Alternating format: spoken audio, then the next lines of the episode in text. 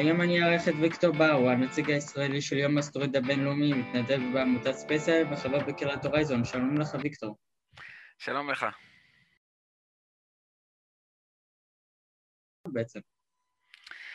Uh, אני מאז ומתמיד uh, התעניינתי במדעים uh, באופן כללי, וכל הסיפור התחיל בעצם שהתנדבתי ב-2015, לפני שש שנים, לעשות הרצאה, הרצאה זה נקרא הרצאת הורה מעשיר בבית הספר של הבנות שלי, ופשוט הגעתי, דיברתי לפני ילדי כיתה ג' בזמנו, וסיפרתי להם על מערכת השמש.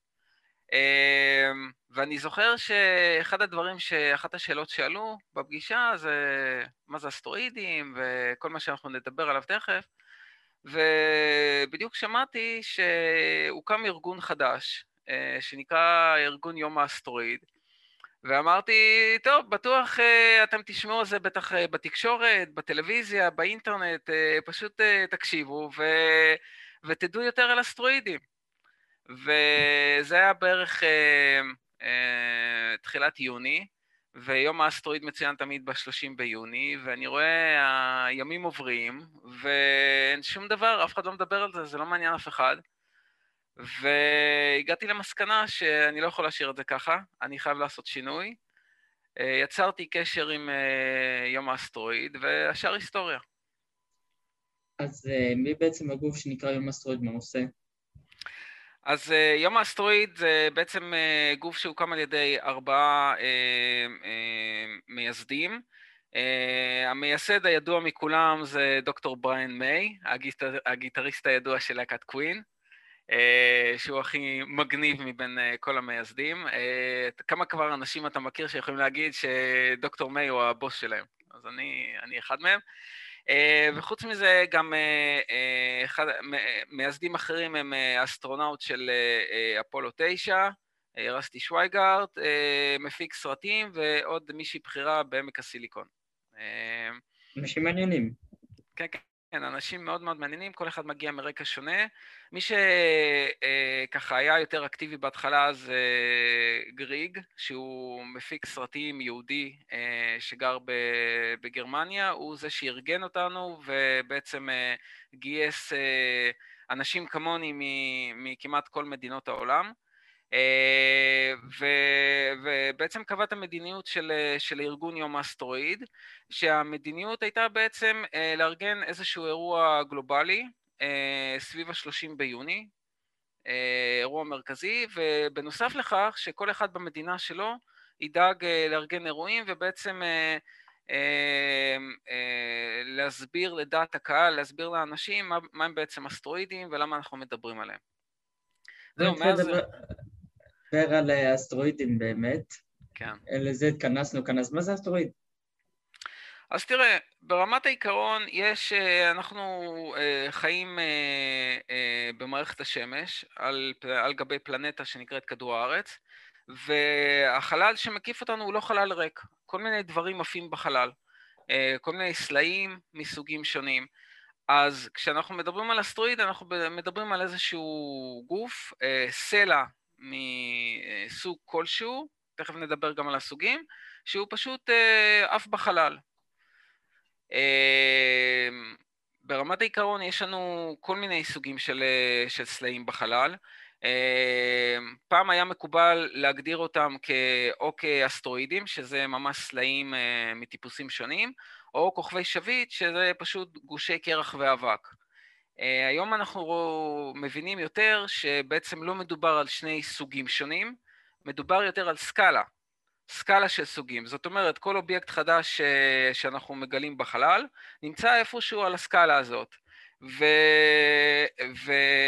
ובעצם אה, יכול להיות מצב של כוכב שביט שהגרעין שלו הוא סלע, ובגלל המעברים התכופים שלו ליד השמש, הוא כבר, כל הקרח שלו התאדה, אה, ואז הוא כמו אסטרואיד.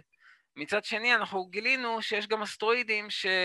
שמשילים מעצמם אה, אבק, כמו למשל, אה, ראו את זה באסטרואיד עכשיו שלא מזמן החללית האמריקאית חקרה אותו, ממש עכשיו, האסטרואיד בנו, גילו שפתאום יוצאים ממנו, עפים ממנו סלעים. אה, במסלולים שונים, שזה גם כן היה גילוי מאוד מפתיע. אז ככה שאי אפשר לדבר בצורה מוחלטת אה, שאו שזה אסטרואיד או שזה כוכב שביט, זה איזושהי סקאלה, אוקיי? אה, אז מה זה כוכב שביט? הזכרנו אותו בו בקטנה, אנחנו גם צריכים לדבר עליו? אז כוכב שביט, אז זהו, אז כוכב שביט, אם אתה מסתכל בשמי הלילה, ופתאום אתה רואה איזושהי נקודת אור שהיא כזאת לא ברורה, יש בה מין אה, ערפל כזה סובב אותה, ואתה רואה שיש לה זנב. אתה ממש רואה זנב. אה, אתה מבין שאתה מסתכל כנראה על כוכב שביט. כוכב שביט זה בעצם אה, איזשהו אובייקט שעשוי מחומרים קפואים שונים, כמו קרח של מים, או פחמן דו חד חמצני קפוא וכיוצא בזה, יחד עם אבק. אה, אבק אה, בין כוכבי, ויש לו איזשהו מסלול מאוד מאוד אה, ארוך סביב השמש. ארוך הכוונה שהוא מבקר, אם זה כוכב שביט שהוא מהסביבה הקרובה יחסית, אז הוא יכול לבקר את השמש מספר פעמים בחיינו, ואם זה כוכב שביט שמגיע מענן אורט, אורט אז uh, הסיכוי שנראה שביט כזה הוא באמת uh, אחת לעשרות אלפי שנים. מה שמיוחד בשביטים זה שברגע שהם מתקרבים לשמש, השמש גורמת לחימום הקרח uh, שממנו השביט עשוי. הקרח הזה עובר סובלימציה, זאת אומרת הוא ישר הופך לגז, ובגלל שהוא הופך לגז הוא מעיף איתו גם אבק, ואנחנו בעצם רואים שלשביט נוצר זנב, יש לו כמובן הילה כזאת של, של אבק שאופפת אותו, וגם נוצר לו זנב של אבק ש, שמאחוריו, זאת אומרת בכיוון ההפוך להתקדמות שלו. בנוסף לכך, השמש גם uh, מייננת את הגזים uh, שיש על השביט, ונוצר לו זנב נוסף, זנב נוסף, שהוא תמיד uh, בכיוון ההפוך לשמש. זאת אומרת, הרוח השמש כשהיא פוגשת את הענן הגז המיונן הזה, היא מעיפה אותו ממש בקו ישר. אז ככה כשאתה רואה אה, שביט, אה, כמו שהיה בשנה שעברה, אתה ממש רואה בצורה ברורה שני זנבות. הזנב. אה, נקרא לו האפור יותר, המלוכלך יותר, זה הזנב שמראה את כיוון המסלול שלו, והזנב הכחול, שזה לרוב הגז הכי נפוץ שיש באסטרואידים, מראה את הכיוון של השמש. וזהו. אה, אז איך בעצם אנחנו יכולים לגלות את האסטרואידים? אז הדרך הכי, הכי פשוטה והכי נפוצה שאנחנו מגלים אסטרואידים זה באמצעות טלסקופים. מה זה טלסקופ? כבר uh, כמה מאות שנים, מה שגלילאו המציא אותם, זה בעצם uh, uh, מכשיר אופטי שמסתכלים בו uh, לכיוונים שונים, כמובן שאסטרונומים עושים את זה בלילות, ו, והוא יודע לאסוף את האור שמגיע אליו uh, מאיזשהו אזור בשמיים, וכמובן uh, להגדיל אותו. והדרך בעצם, הדרך של גילוי אסטרואידים באמצעות האור הנראה, היא יכולה לקרות כשהשמש מאירה על האסטרואיד, והאור שמוחזר מהאסטרואיד מגיע לטלסקופ שלנו. זאת אומרת, אם האסטרואיד נמצא בינינו לבין השמש, כלומר השמש מסנוורת אותנו, אה, אנחנו לא נראה אותו. אנחנו נראה...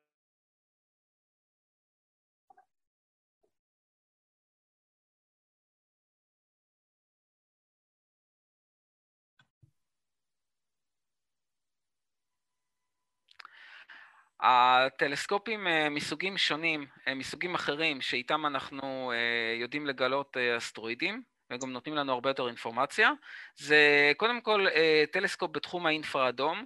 אה, טלסקופים בתחום האינפרה-אדום יודעים לתת לנו אינפורמציה שהיא נוספת על גבי, על פני הטלסקופים הרגילים, בכך שאנחנו יודעים אה, לזהות האם אנחנו רואים גולה נוצצת בחלל, או אסטרואיד ענק שהצבע שלו כמו צבע של פחם.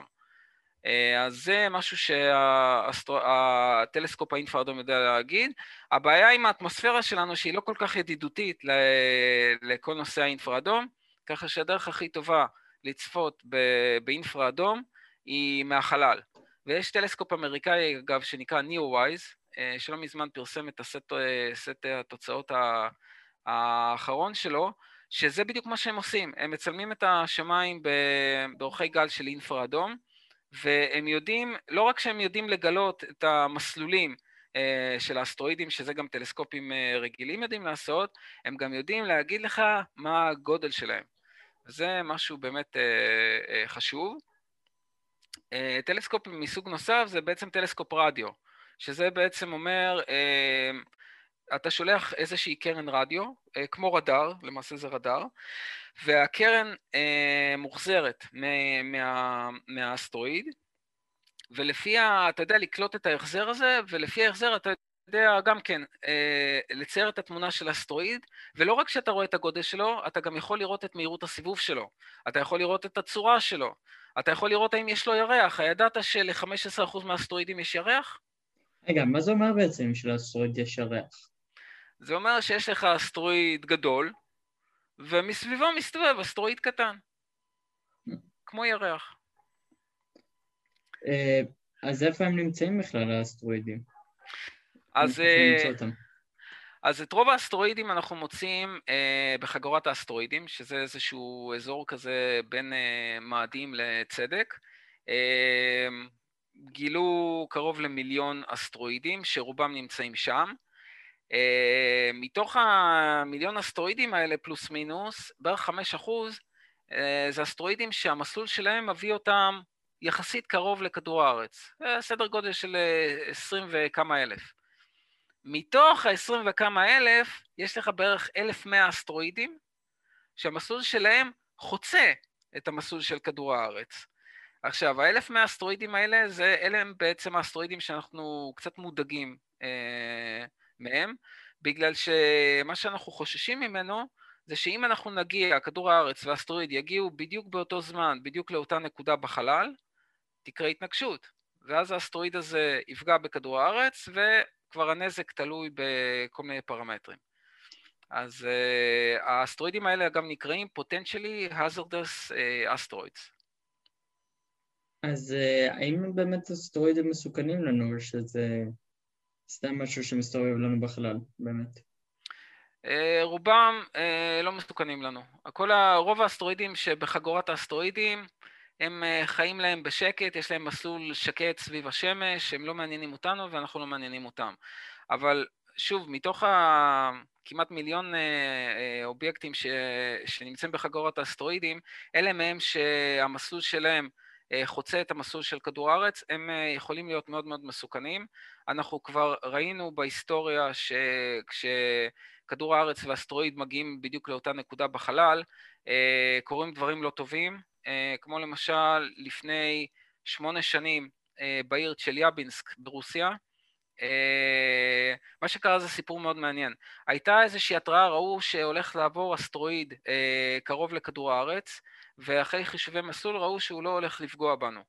אבל רצה הגורל, ובדיוק באותו הזמן הגיע אסטרואיד מכיוון השמש, לא היה לנו שום סיכוי לגלות אותו בגלל שהשמש סינוורה את הטלסקופים. אותו אסטרואיד הגיע יחד איתנו לאותה נקודה בחלל, וספציפית אה, אה, לאותה נקודה מעל השטח של רוסיה. הוא נכנס לאטמוספירה, אה, התפוצץ באטמוספירה, הגודל שלו היה בערך, מעריכים שמשהו כמו 18-19 אה, מטר, קוטר, 18-19 מטר בלבד, כן? הוא התפוצץ באטמוספירה, והגל הלם שלו, אחרי בערך דקה הוא הגיע לפני הקרקע, ועשה נזקים, אה, שבר חלונות, דלתות, אה, היה שם איזשהו מפעל ממש שהתפרק לו הגג. בערך 1,500 אנשים הגיעו לבתי חולים עם פציעות שונות בגלל אה, לא היו מתים, אם אני זוכר נכון. מה? לא היו מתים באותו אירוע, אם אני זוכר נכון. לא היו מתים, היו רק פצועים כתוצאה משברי זכוכית וכיוצא בזה. אם אותו אסטרואיד היה בהרכב שונה והיה גדול יותר, אני מניח שאנחנו גם אה, היינו רואים אה, נזקים ואבדות בנפש. אז אה, איזה הרכבים יש? יפה. אז ברמת העיקרון יש שלושה הרכבים עיקריים. ההרכב הכי דומיננטי זה האסטרואיד הפחמני. זה, אלה אסטרואידים שהם נורא נורא כהים, קשה לגלות אותם. זה, אפשר להגיד שההחזר אור שלהם דומה להחזר אור של, של אספלט בלילה, פחות או יותר, שאתה מעיר עליו עם פנס ואתה בקושי רואה משהו. רובם נמצאים בחלק החיצוני של חגורת האסטרואידים. הם אה, מכילים תרכובות פחמן אה, שונות, ומבחינת כמות אנחנו מדברים על סדר גודל של שלוש רבעי אה, מהסך הכל כמות האסטרואידים, אם לא יותר. הקבוצה השנייה בגודלה, שהיא בערך כ-17-18% מהאסטרואידים, זה, היא נקראת קבוצה מסוג S, שאלה אסטרואידים שהם בהירים יותר, הם עשויים מסיליקטים, מסלעים בהירים, הם נמצאים בעיקר בשוליים הפנימיים של חגורת האסטרואידים, ונורא נורא קל לגלות אותם. זאת אומרת, את רובם גילינו. אה, בגלל שאנחנו מגלים בתחום האור הנראה, והם מחזירי אור בצורה יוצאת מן הכלל. והחלק האחרון של אסטרואידים, פחות מ-10% בעצם, אלה האסטרואידים המתכתיים. זאת אומרת, הם אסטרואידים שהם עשויים מאיזושהי תערובת של אה, ברזל ו- וניקל, הם נמצאים בכל מיני אזורים בחגורת האסטרואידים, ומה שמיוחד בהם בעצם, שבזכות ההרכב המתכתי שלהם, הם יודעים לשרוד טוב יותר את המעבר באטמוספירה, ולכן הם אה, מסוכנים יותר. אה, אני יכול לתת לך כדוגמה, יש אה, בארצות הברית מקום שנקרא Meteor Crater, או Barringer Crater, מכתש ברינגר, הוא נוצר בערך לפני 50 אלף שנה, והאסטרואיד שיצר אותו זה אסטרואיד מתכתי שהגודל שלו בסך הכל 30 מטר. קוטר 30 מטר, ואתה רואה מכתש בקוטר של אה, יותר מקילומטר. זה פשוט מדהים כמה נזק דבר כזה יכול לעשות. אז מה אנחנו באמת יכולים אה, לעשות כנגדם? אנחנו מזהים שמגיעים לכדור הארץ, מה אפשר לעשות? אז קודם כל אנחנו צריכים להבין מול מי אנחנו עומדים. אמ, אנחנו צריכים להבין אמ, אה, האם זה אסטרואיד שהוא גוש מוצק אה, מסוג כלשהו, או שאולי מדובר על, אה, זה נקרא רבל פייל, שזה בעצם הרבה גושים קטנים שהכבידה מחברת ביניהם. זה דבר ראשון, ואנחנו צריכים להבין בעצם מול מי אנחנו עומדים. אז ברמת העיקרון, אמ, כל, ה, כל הידע שיש לנו היום בנושא אה, הסטת אסטרואידים הוא ידע תיאורטי בלבד. מעולם לא ניסינו לעשות דבר כזה. הפעם הראשונה שהולך להיות ניסוי ב, עם, אה, עם חללית של אה, ניסי, ניסוי להסטת אסטרואיד, זה הולך להיות, לקרות בערך עוד חצי שנה. בנובמבר השנה הולכת להיות משוגרת חללית דארט של נאס"א, החללית הזאת תטוס אה, כשנה לירח של אסטרואיד, יש אסטרואיד שנקרא אה, דידימוס, ולירח שלו קוראים דימורפוס, והיא הולכת להתנגש בירח הזה, ואנחנו הולכים למדוד גם מכדור הארץ את ה... בעצם את השינוי ש... שהחללית תגרום למסלול הירח סביב האסטרואיד, וגם בנוסף לכך, בתוך החללית דארט הולכת להיות חללית קטנה של סוכנות החלל האיטלקית, שהיא הולכת לשחרר אותה כמה שעות לפני הפגיעה, והחללית הזאת היא בעצם מצלמה. היא הולכת לצלם את כל הסיפור מההתחלה עד הסוף, ואז אה, אה, להישאר באיזשהו מסלול שיביא אותה קרוב לכדור הארץ, וברגע שהיא תגיע לכדור הארץ, היא תעביר את, ה, את התמונות ל, אה, לנאס"א, וככה אנחנו נדע בדיוק אה, כמה ההתנגשות של החללית השפיעה על המסלול. עכשיו, למה אנחנו צריכים לדעת את המידע הזה? כי נכון להיום יש לנו כל מיני מודלים מתמטיים ותיאורטיים שהם נורא נחמדים, רק שהם אף פעם לא נוסו באמת. בפעם הראשונה אנחנו, יש איזשהו מודל שמראה אה, מה אנחנו צופים אה, שיקרה למסלול של הירח, ואנחנו הולכים לבדוק את זה ממש עם תצפיות, ובהתאם לזה לתקן את המודל. ברגע שיהיה לנו מודל שהוא כבר עבר ניסוי אחד, אנחנו, המודל הזה יהיה הרבה יותר טוב, ואנחנו נדע לשערך בזכותו מה יקרה כשאנחנו נרצה להגן על כדור הארץ באמת מאסטרואידים. אגב, אתה יודע למה אנחנו הולכים להתנגש בירח של האסטרואיד ולא באסטרואיד עצמו? אה, שתי סיבות. קודם כל, כי אנחנו לא רוצים לעשות, לייצר נזק, כי עד עכשיו האסטרואיד הזה הוא לא, לא נוגע בנו, אנחנו לא רוצים פתאום שאנחנו נזיז אותו מהמסלול והוא אה, עלול, אה, עשוי לסכן אותנו. דבר שני, המסלול של האסטרואיד הוא מסלול של, אה, שנמדד בשנים. זאת אומרת, אם ואתה תייצר איזושהי דלתא של כמה דקות, יהיה לך קשה מאוד לתפוס את השינוי הזה מכדור הארץ. אבל לעומת זאת, הירח שמקיף את האסטרואיד, הוא משלים הקפה אה, מהירה יותר, הקפה שנמדדת בשעות, אז ככה שאם אתה מייצר דלתא גם המסה שלו קטנה יותר, כי הוא גם יותר קטן, אז אתה, אתה תצליח להשפיע יותר על, ה, על השינוי במסלול שלו. ברגע שאתה תייצר לו שינוי של כמה דקות אפילו במסלול של, של, של שעות, אתה תוכל למדוד את זה בצורה מדויקת יותר. ואז אתה תוכל אה, לעדכן את המודל שלך בצורה הכי טובה. אה, את מכיר את הסרט המרגדון, דרך אגב? בוודאי, בוודאי. הסרט הידוע, אז אני אעשה קצת ספוילרים אליו למי שלא ראה סרט מלפני הרבה מאוד זמן.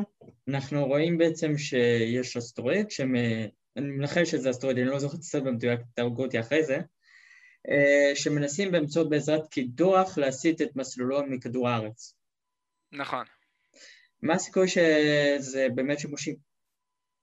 תראה, יש לנו בעיה קלה עם אסטרואידים, שלמרות האנרגיה האדירה שהם מביאים בעת שהם מתנגשים בכדור הארץ, הכוח הכבידה עליהם הוא מאוד מאוד מאוד נמוך. זאת אומרת, אה, בסרט רואים שה...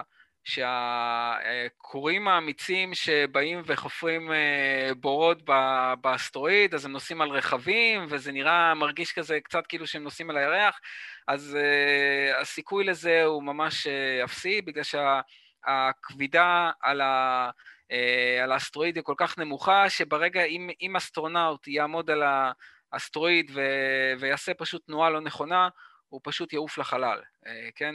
אין, לא יהיה שום דבר שיחזיק אותו, אז ככה שזאת בעיה הראשונה. בעיה שנייה, גם אם אתה מצליח לפוצץ מטען גרעיני בתוך ליבת האסטרואיד, הרי אנחנו, הבעיה שלנו בחלל זה שגם אם אתה מצליח לפוצץ משהו לחלקים, עדיין כל החלקים נשארים בחלל, ולכולם יש את אותו מסלול ואותה מהירות. אז ככה שבמקום לקבל פגיעה של אסטרואיד אחד, אתה תקבל פגיעה של כמה עשרות או מאות חלקים שכולם נעים ו... ואולי אפילו ייצרו איזשהו מסדרון פגיעה עם הרבה יותר נזק. אז ככה שזה טוב אולי לסרטי הוליווד. מה שאנחנו רוצים בפועל בעצם, וזה משהו שכדאי uh, להבין, יש מושג שנקרא deflection ויש מושג שנקרא disruption. Disruption זה בדיוק מה שעושים בארמגדון, רוצים לפוצץ את האסטרואיד הזה, להעלים אותו, שיהפוך ל... לחול. אבל אנחנו מבינים שזה לא מציאותי כל כך. מה זה, אנחנו מדברים על deflection, שכל מה שאנחנו רוצים בדפלקשן זה לשנות את המסלול שלו טיפה, ממש בטיפה, ככה שלאורך הזמן, אה, ככל שיעבור יותר זמן, הוא יתפוס, ילך ויתפוס יותר ויותר אה, אה, שינוי במרחק, ככה שהוא יפספס אותנו, אנחנו צריכים שיפספס אותנו רק בכמה אלפי קילומטר, זהו. אז הכל שאלה זה כמה מוקדם אנחנו מגלים אותו, וכמה מוקדם אנחנו יכולים לשלוח חללית שתתנגש בו. וזאת הסיבה שאנחנו צריכים לגלם, לגלות את האסטרואידים האלה כמה שיותר מהר. אה, מה, דיברנו על קדיחה, אחד אה, הדברים שאומרים שייצרו לנו הכי הרבה כסף אה, לאנשים זה ברגע שנצליח לקדוח באסטרואיד, דיברנו על האתגרים. למה בעצם רוצים לקדוח באסטרואידים? אז מה שקורה כשחקרו את ההרכבים של האסטרואידים, יש לזה למעשה שתי תשובות. קודם כל, התשובה הברורה לכולם זה שיש אסטרואידים מתכתיים, אה, כמו למשל אסטרואיד 16 פסייקי, שהוא כולו מורכב ממתכת, ומתכת היא חומר גלם שגם אה, ששווה הרבה על כדור הארץ, אבל בעיקר הוא שווה הרבה בחלל. אם אתה רוצה להתחיל לבנות כל מיני קונסטרוקציות בחלל, יהיה לך הרבה הרבה יותר זול להביא את המתכת מהאסטרואיד מאשר לשגר אותו מכדור הארץ, כי עלויות שיגור של כדור, מכדור הארץ זה לא, זה לא זול בכלל, אוקיי?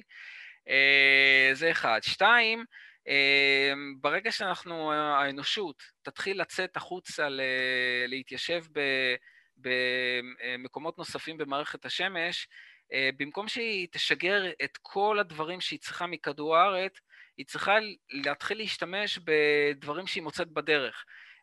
דוגמה, אם אנחנו נרצה לגור על הירח, כדאי מאוד שאנחנו נדע להשתמש במים של הירח כדי, אתה יודע, כדי לתת לאנשים מים לשתייה, לייצר חמצן, לגדל גידולים.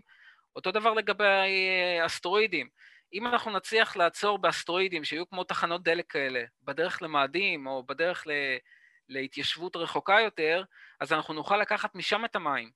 אנחנו לא נצטרך להביא את המים מכדור הארץ, ואז זה יחסוך מאוד מאוד בעלויות, שהולכות להיות מטורפות ביותר, אז ככה הן יהיו מטורפות בקצת. אז עד כמה אנחנו באמת קרובים לנקודה הזאת? אז uh, ממה שאני מכיר, יש כמה חברות ש, שכבר יש להן uh, פרוטוטייפים של uh, uh, uh, רכבי חלל, שיודעים להפיק מים מאסטרואידים, ואפילו אני ראיתי prototype של זה איזשהו lander כזה, איזושהי נחתת, שיודעת לנחות על, על אסטרואיד, אסטרואיד שמראש יודעים שיש בו קרח, ואז היא יודעת לקדוח פנימה, לחמם, ואז בעצם לקלוט את הקרח שמגיע, וחלק, חלק לאגור אותו באיזשהו מיכל הגירה כדי להעביר אותו הלאה, ובחלק מהעדים האלה בעצם להשתמש בשביל לקפץ, לקפץ אה, על פני האסטרואיד. זאת אומרת, היא מגיעה, קודחת, מפיקה קרח, מקפצת הלאה והלאה והלאה, ועד שהיא מצליחה להפיק כמות, אה, כמות טובה של קרח. אז יש, אה, יש מודלים, אבל עוד לא הגענו ממש לבדיקה בחלל.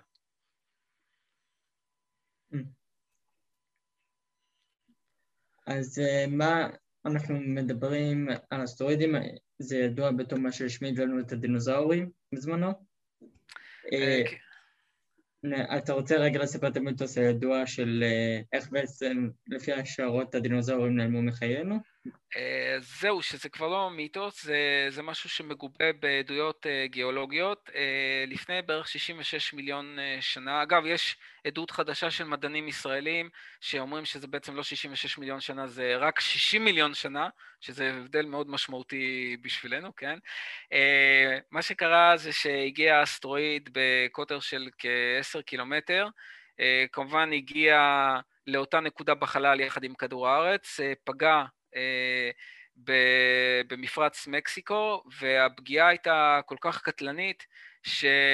שהיא בעצם יצרה מעבר לנזק הנרחב של הפגיעה עצמה, שזה צונאמי, רעידות אדמה, רוחות מטורפות במהירויות שאנחנו לא מבינים בכלל, אה, אה, היא יצרה בעצם חורף גרעיני, שהחורף גרעיני זה עלה איזושהי כמות מאוד מאוד גדולה של אבק לאטמוספירה, האבק הזה חסם את אה, אור השמש, ובעצם אה, אה, כל הצמחייה מתה.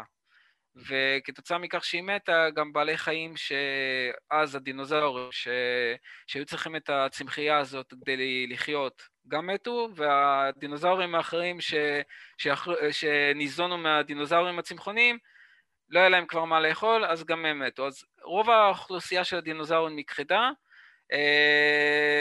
וזה בעצם אירוע שאמור אה, להזהיר אותנו, שאם זה קרה פעם אחת, דבר כזה עלול לקרות שוב, אבל אני יכול אה, להרגיע ולהגיד שהאסטרואידים בגדלים האלה, כאילו גדלים של קילומטר ויותר גבוה, את רובם גילינו, ורובם, והם כולם, כל אלה שגילינו, הם במסלול שלא מסכן אותנו.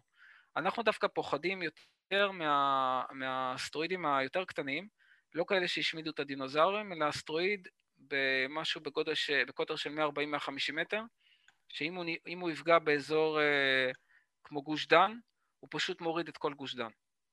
אה, וזה מה שמפחיד אותנו. אז ואתה להערכתך, אה, יהיה עוד אסטרואיד כזה, אפילו קטנים, שיפגעו בכדור הארץ? אז uh, לפי כל מיני מודלים סטטיסטיים, uh, אז אנחנו מדברים על אירוע, אירוע ברמת הכחדה, כמו שקרה לדינוזאורים, זה קורה אחת ל-100 מיליון שנה או משהו כזה, אבל אירועים כמו, כמו שקרה בצ'יליאבינסק ובטונגוסקה, זה קורה משהו כמו אחת ל-100-150 שנה, ואירועים שנגיד אסטרואידים בקוטר של 100 מטר ואילך, שהם אה, גם כן מאוד מאוד מסוכנים, אה, יכולים לקרות אחת לאלף שנים. אבל אתה יודע, זה סטטיסטי, האחת לאלף שנים זה גם יכול לקרות מחר, אנחנו פשוט לא יודעים. והדרך שלנו להתגונן זה פשוט לגלות את כולם. אם אנחנו נגלה את כולם, אנחנו נדע מתי האירוע הבא עלול לקרות ונערך לזה. שלפי הערכות כמה בערך גילינו? אה, אז אנחנו גילינו מתוך האסטרואידים הגדולים, אנחנו גילינו 99% פחות או יותר, 98%, ומתוך האסטרואידים שהם אה, סדר גודל של 100, 200, 300 מטר, אנחנו גילינו פחות מחצי, והרבה פחות מחצי, בערך שליש, אז ככה שיש לנו עוד הרבה עבודה. ואנחנו צריכים אה, להגדיל בצורה מאוד משמעותית את קצב הגילוי. אה, אם אנחנו רוצים, כשיגיע רגע האמת, להתגונן בצורה יעילה נגד אסטרואיד. אז איך בעצם אנחנו בעידן המודרני יכולים לגלות את האסטרואידים? אז uh, הדרך שלנו כמובן זה קודם כל להשתמש בטלסקופים רגילים. ישנם שני טלסקופים היום, Pan-STARRS וקטלינה, שהם אה, טלסקופים ענקיים, הם יודעים אה, לסרוק אה, חלק מאוד גדול בשמיים, ו... ולצלם, מה שהם עושים, הם פשוט לאותו אזור מצלמים ארבע תמונות בהפרש של חמש, עשר, חמש עשרה דקות. לאחר מכן הם לוקחים את כל התמונות האלה, מלבישים אותן אחת על השנייה ומסתכלים. אם הם רואים שיש איזושהי נקודת אור קבועה, זה אומר שככל הנראה אנחנו מתבוננים על איזשהו כוכב ידוע. אבל אם הם רואים בין ארבעת התמונות האלה, רואים שיש נקודת אור שזזה, ככל הנראה מדובר על אסטרואיד. אז מה שעושים, הם אה, אה, לוקחים את התצפיות האלה, מעבירים אותם למקום שנקרא Minor Planet Center, שזה איזשהו אה, אה, אתר שמאגד בתוכו את כל התצפיות על ה... על האסטרואידים ועל השביטים, ואז קודם כל בודקים האם אה, זה אסטרואיד אה, קיים, האם הוא, המסלול שלו חופף למסלול של אסטרואיד אחר. אה, אם מגלים שלא, אז נותנים לו, נותנים לו איזשהו שם זמני, מפרסמים אותו בדף מיוחד שמיועד לאסטרונומים, ואז אסטרונומים ממצפי כוכבים אחרים בעולם בעצם מבצעים תצפיות על ה, פחות או יותר הקואורדינטות המקורבות שקטלינה ו Pan-STARRS נותנים, והם הם, אה, לוקחים עוד תצפיות ומצליחים להגיע למסלול הרבה יותר אה, מדויק של, ה, של האסטרואיד, מדויק בצורה כזאת שהם יודעים לחשב את המסלול שלו כמעט למאה השנים הקרובות, אוקיי? ואז ברגע שהם אה, אה, שולחים את הנתונים אה, שלהם, האסטרואיד מקבל איזשהו שם קבוע, ואנחנו יכולים לדעת האם המסלול שלו מסכן אותנו או לא. שים לב שזה עוד לפני שהם בכלל יודעים מה הגודל שלו ומה הסוג שלו, ויודעים רק את המסלול. זה, זה הדבר. איך אסטרואידים נעים? לא דיברנו על זה, דיברנו שעה שלמה על אסטרואידים, אבל לא דיברנו איך הם בעצם נעים. תראה, אסטרואידים נעים ב- כמו כל הגופים uh, בכל מערכות השמש. יש לך שמש, שהיא מרכז הכובד הכי גדול ב- במערכת השמש. גם האסטרואידים נעים uh, סביב השמש, uh, ככה שהתנועה כתוצאה מהכבידה, או התנועה שחוקי קפלר מסבירים, היא אחראית לחלק ניכר מהתנועה של האסטרואידים. אבל באסטרואידים יש עוד אה, אה, אפקט שמשפיע על התנועה שלהם, זה נקרא אפקט ירקובסקי. מה זה אפקט ירקובסקי? אפקט ירקובסקי אומר שכשאסטרואיד, אה, אה, הרי אסטרואיד, כל גוף בחלל, מסתובב סביב עצמו ונע סביב משהו אחר. אז כשיש לך אסטרואיד שהוא נע סביב השמש, חלק אחד שלו מתחמם ומסתובב, ואז החלק שהתחמם קודם הוא, הוא אה, פולט, אה, פולט לחלל את, אה, את האנרגיה הטרמית שלו, פוטונים, שנותנים ככה טיפ טיפ טיפה תנע אה, נוסף לתנע הקיים של האסטרואיד. אם אתה לוקח את האפקט הזה לאורך אה, תקופה ארוכה, אתה תראה שהאסטרואיד יוצא לאט לאט מהמסלול שמוכתב לו על ידי הכבידה. בגלל זה, בגלל זה, זה אנחנו, כשאנחנו מגלים אסטרואיד, אנחנו, אמנם אנחנו מגלים את המסלול שלו לכמעט מאה השנים הקרובות, אבל כדאי לעשות מדי פעם תצפיות המשך עליו, בגלל שהאפקט ירקובסקי אה, קצת מזיז אותו מהמסלול. אה, אז אנחנו מגיעים באמת לסיום, תודה רבה לך. תודה. אה, אז אם מישהו רוצה להתעמק בדברים שדיברנו עליהם, לאן אתה שולח אותו? אז קודם כל, אני מציע להתחיל מה, מאתר יום האסטרואיד באינטרנט. בנוסף לכך יש את דף יום האסטרואיד ישראל והקבוצת חגורת האסטרואידים בפייסבוק שאפשר לקרוא. יש המון המון המון חומר ש, שאפשר לקרוא, יש uh, אפילו קורסים בקורסרה, uh, באסטרונומיה וממש המון המון uh, uh, חומרים, אבל רוב החומרים המאוד מעניינים נמצאים באתר יום האסטרואיד. מה שמיוחד ביום האסטרואיד זה בעצם uh, ש... הארגון נמצא בקשר עם הרבה מאוד אנשים ידועים בתחום, אסטרונאוטים, מהנדסים, מדענים, והוא אוסף חומרים, הרצאות וכאילו כל מה שקשור, אה, ומפרסם אותם באתר ובטוויטר שלו ובאינסטגרם וכיוצא בזה. אז ככה שאם אתם רוצים להתחיל ללמוד על אסטרואידים, תתחילו מלחפש באינטרנט על אה, יום האסטרואיד. Uh, בנוסף לכך, אם אתם רוצים ללכת צעד אחד מעבר לזה ואתם נורא רוצים להיכנס לתחום החלל וקצת מתקשים, כמו שלי היה בזמנו, פשוט תלמדו קצת על אסטרואידים, תארגנו אירוע, תארגנו אירוע סביב יום האסטרואיד שאתם רוצים לדבר על אסטרואידים, ו... ואני אשמח לעזור, פשוט תיצרו איתי קשר ואני אשמח לעזור. יש לך הצעות שאתה מעביר בקרוב?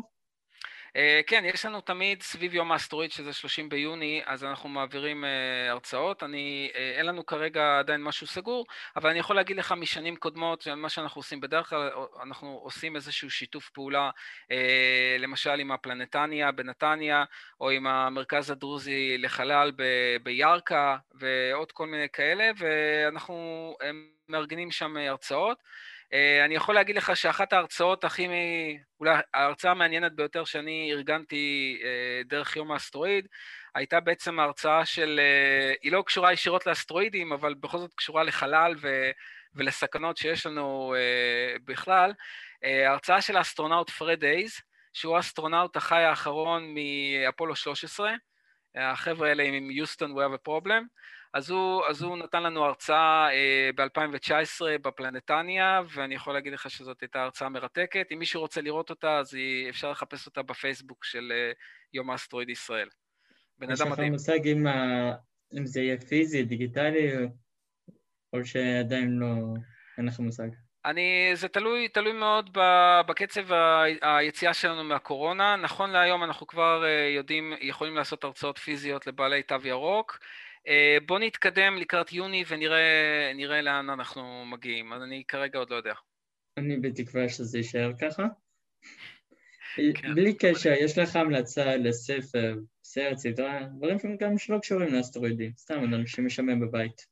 אז זהו, אז אני חשבתי, אה, חשבתי על זה, ואני לצערי הרב, אני כל כך אה, חולה על אסטרואידים, שגם ההמלצות שלי אה, הם על אסטרואידים. אז קודם כל אני ממליץ, אני ממליץ על הסדרה Salvation בנטפליקס, שאיך לא מדובר על אסטרואיד שעומד לפגוע בכדור הארץ, וקיצור, כדאי לראות את שתי העונות של הסדרה הזאת, סדרה מעולה. אני ממליץ על הסרט גרביטי עם סנדרה בולוק, אני חושב שזה סרט מופת. כי אני מתעניין אה, לא רק באסטרואידים, אלא גם בפסולת חלל, שזה נושא שרק ילך ויעסיק אותנו יותר ויותר בשנים הבאות. שבקרוב אנחנו גם מקליטים פרק על פסולת חלל. אז אה, זה יהיה מצוין. אה, ומבחינת השיר שאני, שאני הכי אוהב, כמובן ש... הקדמת אותי. אני ממליץ על השיר של בריין מיי, שהוא כתב במיוחד לחללית New Horizons, uh, כשחלפה ליד uh, האובייקט Ultima Thule, uh, וזה פשוט uh, קליפ, קליפ מדליק ושיר מדליק, אז אני ממליץ. New Horizons uh, של בריין מיי. אז uh, לצערי בגלל שיש זכויות יוצרים, אני אגיד מראש שאנחנו נשים את הלינק בתיאור כי פייסבוק אוהבת לחסום אותי כשאני אומר את המילה חישה מרחוק. אוקיי, בסדר גמור. אוקיי, אז uh, תודה רבה לך, ויקטור. תודה רבה, תודה, נהניתי מאוד uh, להתארח בפודקאסט שלך. אז הפודקאסט זמין בכל אפליקציות הפודקאסטים, גרסת הוידאו בפייסבוק, אני לא יודע איפה אתם מזמינים, יש גם גרסת וידאו, גם גרסת אודיו למי שרוצה. וזה גם יעלה בקבוצה של חגורת אסטרואידים. תודה רבה לכם.